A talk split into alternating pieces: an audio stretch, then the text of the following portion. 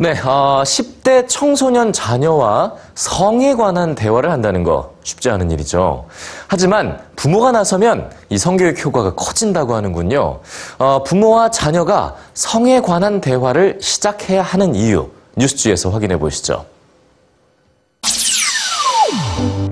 성에 대한 호기심이 왕성한 10대 청소년들. 이들에게 부모의 성교육은 효과를 발휘할 수 있을까요?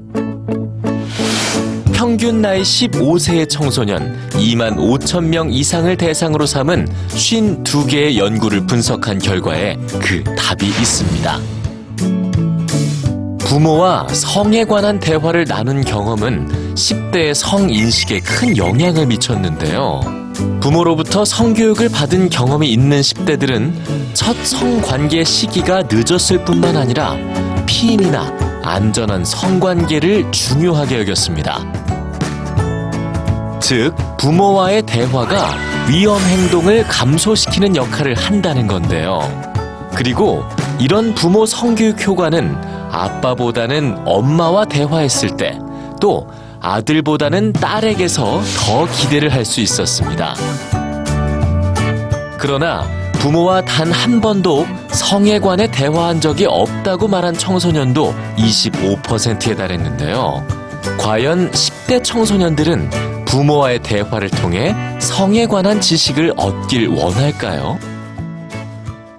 2010년 영국 정부의 통계에 따르면 이미 성 경험이 있는 16세에서 18세 청소년 절반 이상이 부모의 역할에 대해 아쉬움을 표현했습니다. 만약 부모로부터 안전한 피임법과 성에 관한 올바른 정보를 배울 수 있었다면 보다 안전한 행동을 했었을 거라는 겁니다. 그렇다면 언제 첫 대화를 시작하는 게 좋을까요? 전문가들은 10세에서 14세 사이에 본격적인 성교육을 시작하라고 조언합니다. 늦어도 자녀가 15세가 되기 전에 성에 관한 첫 대화가 이루어져야 한다는 건데요. 자녀가 15세가 되면 부모와의 심리적 격차가 커지기 때문에 대화를 시작하기 쉽지 않기 때문입니다.